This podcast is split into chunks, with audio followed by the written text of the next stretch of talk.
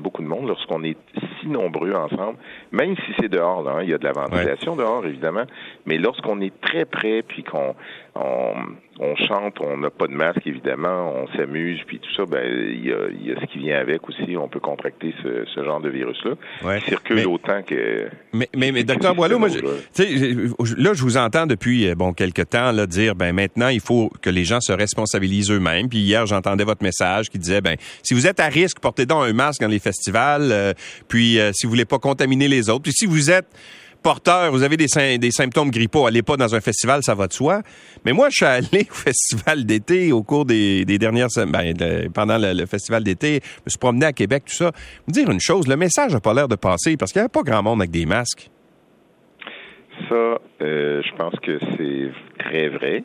Euh, Moi-même, euh, je, je, n'ai pas été à Québec, là, mais lorsque je me promenais dans d'autres endroits, j'ai remarqué qu'il n'y avait pas beaucoup de gens qui avaient des, des masques. Il y en avait quelques-uns. sont surtout les gens qui sont plus à risque, qui peuvent porter un masque.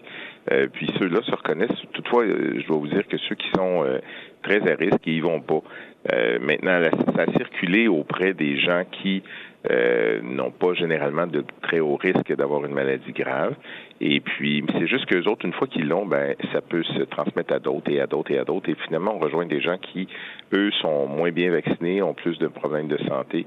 Et ça nous donne euh, l'effet qu'on a, c'est-à-dire une augmentation beaucoup des cas et une augmentation euh, qui est plus concentrée dans certaines régions du Québec. Québec, euh, la grande capitale, elle, est, elle a été plus atteinte dans les derniers jours, mais ça devrait se replacer bientôt. Là. Bon, mais je vous entends, on s'est parlé il y a deux semaines, docteur Boileau, puis vous nous disiez, oui, on va atteindre, on est en train d'atteindre un plateau. Puis là, encore une fois, vous dites, on va atteindre le plateau.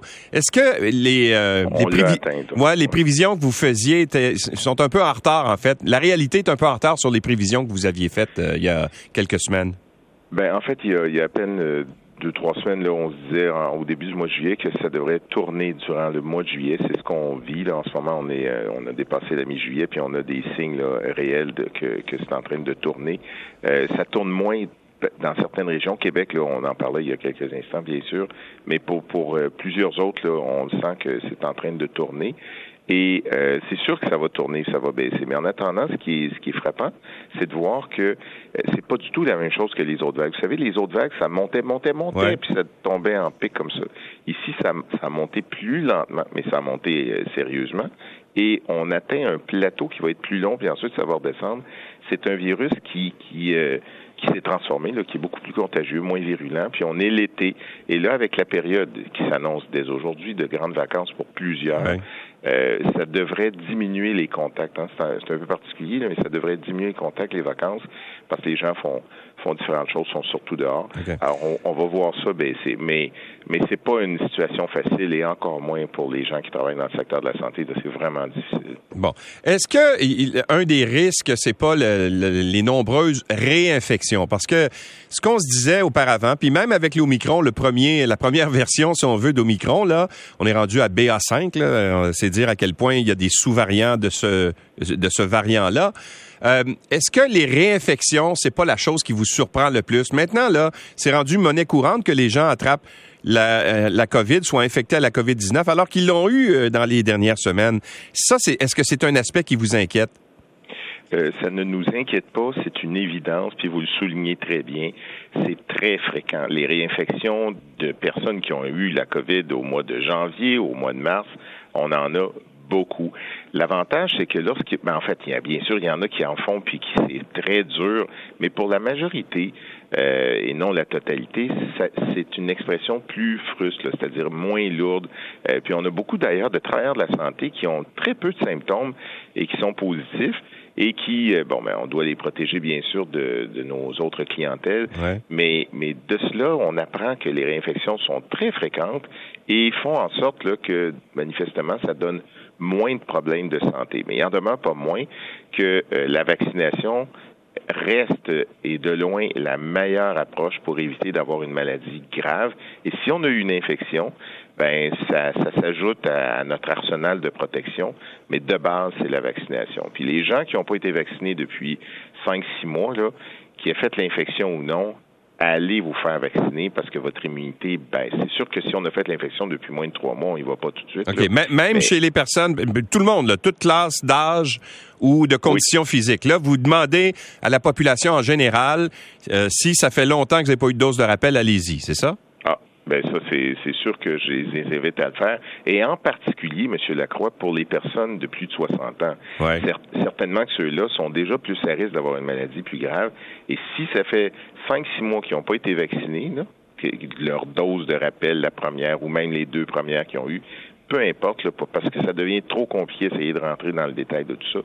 Si ça fait 5-6 mois que vous n'avez pas été vacciné, là, c'est le temps de le faire parce que votre immunité va baisser. Elle va baisser beaucoup après 20 semaines, 24 semaines, donc 5-6 mois, elle va baisser, puis elle ne remontera pas, à moins d'avoir une infection, mais prenez pas ce risque-là. Allez vous faire vacciner.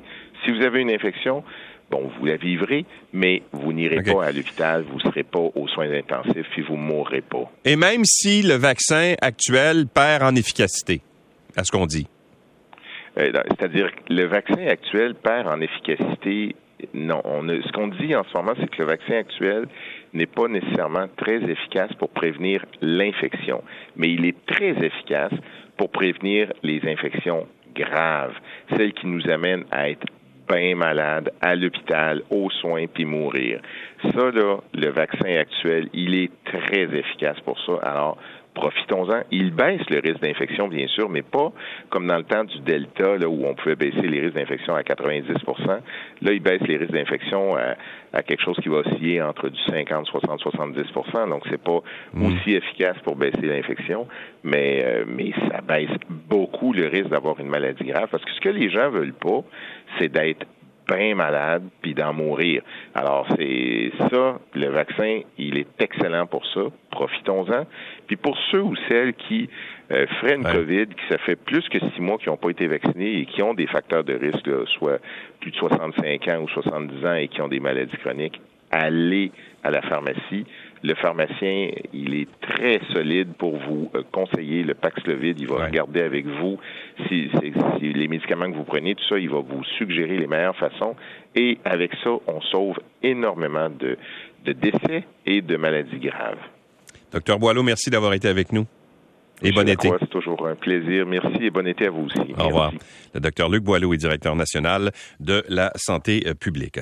Bon, euh, on en a parlé tout à l'heure avec le docteur Boileau. Il dit qu'il y a beaucoup de, de gens euh, du secteur de la santé qui sont infectés en ce moment, notamment dans la région de Québec, là, des gens qui, bien sûr, travaillent auprès des, des patients bien souvent et qui souffrent de la COVID. mais là, il y a des nouvelles mesures pour essayer de garder justement ces gens-là au travail parce que, évidemment, il y en a beaucoup qui sont fatigués aussi, rendus à bout de souffle. Alors, le gouvernement a annoncé qu'on allait euh, rémunérer les heures supplémentaires au, taux et demi, au taux double. Alors, est-ce que ça satisfait la Fédération interprofessionnelle de la santé du Québec? On parle au vice-président Jérôme Rousseau. Bonjour, Monsieur Rousseau.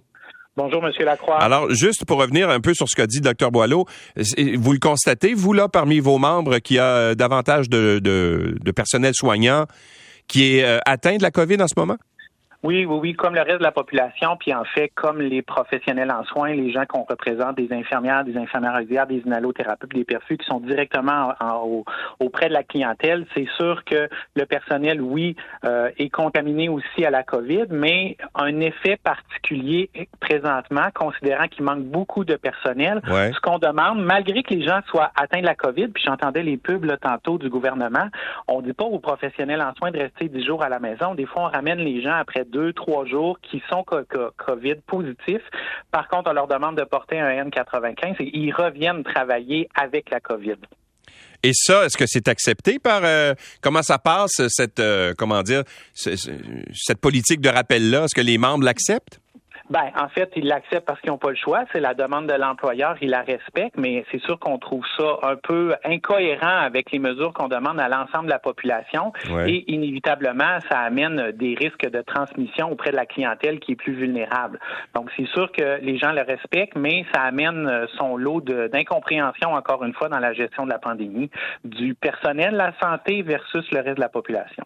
Bon, Québec a annoncé cette semaine, euh, en fait c'est mercredi, là, qu'on allait euh, porter au taux double la rémunération des heures supplémentaires plutôt qu'au taux habituel de 150% Alors, est-ce que uh-huh. ça c'est bien perçu? Parce que, en fait, ce qu'on veut de cette euh, façon de faire là, ou de cette annonce-là, c'est de garder les gens au travail, j'ai l'impression. Là. Alors, est-ce que ça peut fonctionner? Ben oui, à bon an, mal an, bien avant la pandémie, chaque été a toujours été extrêmement difficile dans le réseau, on le sait. Donc, euh, depuis à peu près dix ans, chaque été, le gouvernement instaure souvent des mesures pour être capable de faciliter la, la du personnel. C'est ça, que les gens en fassent un peu plus durant la période de l'été. Nous, au mois de mai, on avait déjà demandé au ministre Dubé, hey, qu'est-ce qu'on fait pour cet été-là? On le sait, après deux ans de pandémie, ça s'annonce extrêmement difficile. Il n'y a rien qui a été fait. Finalement, effectivement, mercredi, on nous annonce que dès ce vendredi, dès ce soir, le taux supplémentaire sera, payé à taux double. Donc, oui, c'est une bonne mesure. C'est clair que ça encourage des gens qui hésitaient peut-être à faire un temps supplémentaire pour être capable de combler un besoin. Excellent.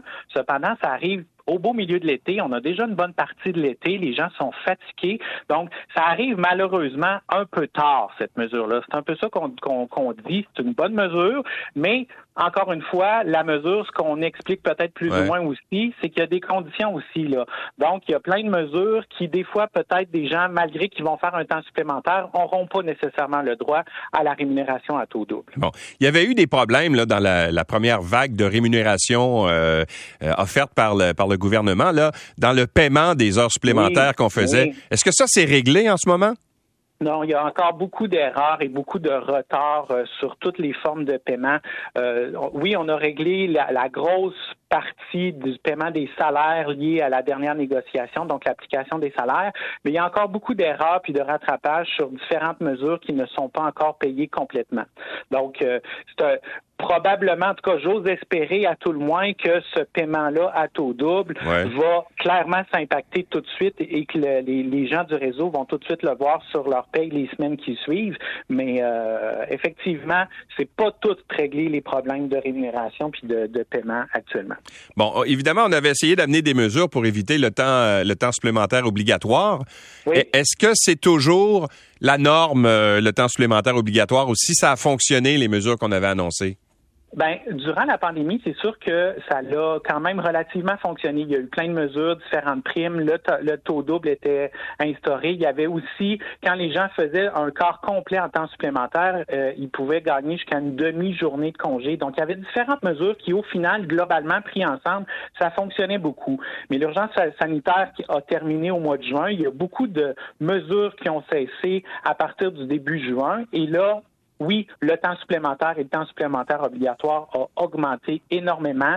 Euh, donc, euh, on, l'a vu, là, les urgences débordent beaucoup. Il y a des certaines unités de soins qui sont fermées partiellement ou complètement, ce qui fait que ça refoule dans les urgences présentement. Donc, il y a beaucoup de temps supplémentaire puis de temps supplémentaire obligatoire. Beaucoup dans les CHSLD aussi, c'est vraiment extrêmement difficile qu'est-ce qui se passe. Donc, euh, on a vu là, les agences de santé, les agences privées dans les dernières semaines ont menacé de retirer les gens dans, certains milieux parce que le gouvernement avait imposé une certaine limite dans les contrats qui pouvaient être donnés aux agences. Finalement, le gouvernement a reculé, a décidé de déplafonner euh, ces contrats-là, mais dans certains milieux, notamment dans la région de Capitale-Nationale, à Baie-Saint-Paul, à la Malbaie, là, la semaine passée, j'étais là, il manque énormément de personnel. Il y a une infirmière, un soir, j'étais là, présent, s'est ramassée seule pour gérer trois unités de soins et c'est vraiment extrêmement difficile. Oui, il y a du temps et du temps supplémentaire obligatoire, mais des fois, les établissements décident de ne pas remplacer tout simplement parce qu'il n'y a pas de personnel. M. Rousseau, merci beaucoup d'avoir été avec nous et bonne chance. Merci beaucoup. Au revoir. Merci. Jérôme Rousseau est vice-président de la Fédération interprofessionnelle de la santé du euh, Québec. Bon, euh, c'est euh, les vacances de la construction. Ça commence aujourd'hui. Officiellement, là, ça devrait commencer vers midi parce que ce qu'on fait généralement dans les différents chantiers, c'est qu'on range, on range le matériel, on sécurise les chantiers pour être certain qu'il n'y a pas de vol puis tout ça. Là. Et par la suite, on part en vacances autour de midi. Généralement, c'est comme ça que ça fonctionne. Des dizaines de milliers de travailleurs, donc, qui vont se retrouver bien sûr, sur les routes du Québec aujourd'hui, soyez prudents. La Commission de la construction du Québec a versé 182 000 chèques de vacances cette année aux personnes qui travaillent dans les différents secteurs de la construction et ça représente 553 millions de dollars qui ont été distribués aux travailleurs. C'est une augmentation de 10% comparativement au montant qui avait été versé euh, l'an dernier. Jean-Philippe Clich est économiste principal à l'Association de la construction du Québec. Bonjour, Monsieur Clich. Bonjour, M. Lacroix. Alors, c'est beaucoup d'argent dans l'économie du Québec,